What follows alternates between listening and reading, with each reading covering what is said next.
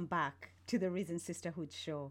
In this episode, I'm going to briefly talk to you about our thoughts and feelings, but I'll also leave a question with you to ponder on. The question I want to I want you to ponder on is what are you thinking? I'm not sure about you, sister friend, but this is not a question I used to ask myself often. But things have changed. I am fascinated with the way the brain works, and I've been taking time to learn more about the brain. I'm going to share a few thoughts with you, and I hope you find them helpful. First of all, let's define thoughts. I've had many definitions of thoughts, but I like this one the, f- the most. Thoughts are the sentences in our minds.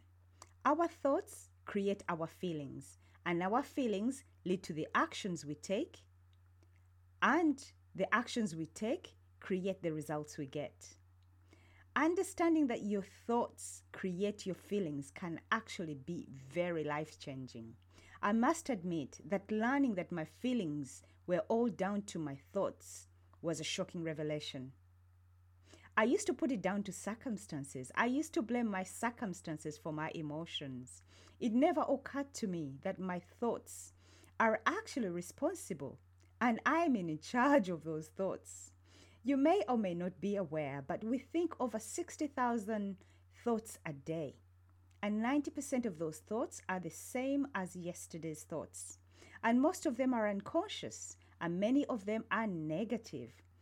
And this doesn't mean that you're dysfunctional, it just means that you're a human being with a brain, because that's what your brain does. I did mention in a previous episode how awareness is probably the most important job we can do for ourselves.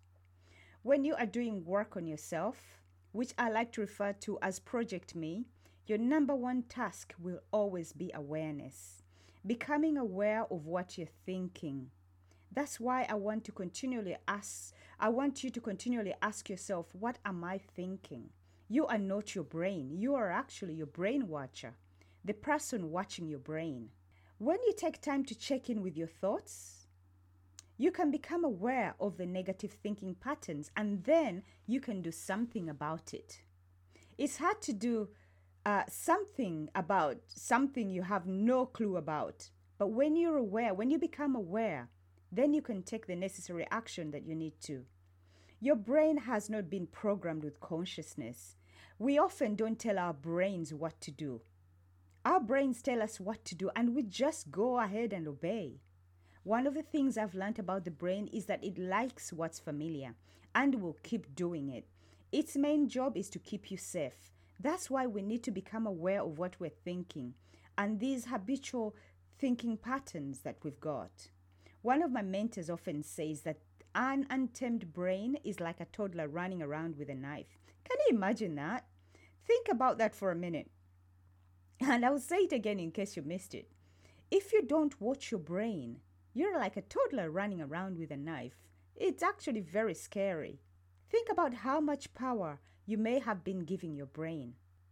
I want you to take time and think about it. Think about any response that you've had lately about a situation that happened to you. Have you got one in mind? Hope you do. If you trace it back, it will always come back to your thoughts or the story you're telling yourself about that situation.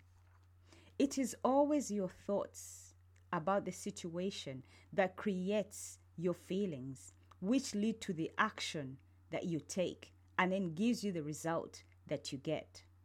Once you're aware of what you're thinking and feeling and your response to them, then you can catch yourself before you respond. And that's the time you can start changing those negative behavior patterns. You need to direct your brain on what to think on purpose. And if you don't, it will go back to its thinking patterns. And if they were negative, that's why we get stuck because we keep thinking the negative things over and over again. But unless you catch your brain thinking that and interrupt it, it will keep doing what's familiar. The brain really loves to stick to things that it's good at and things that is done so many times before.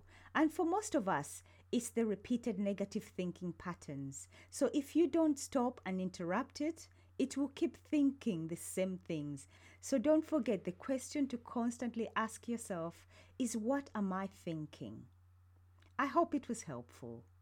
Before you go, if this episode has blessed you in any way, please share it with a sister. Until next time, stay blessed, Gemma.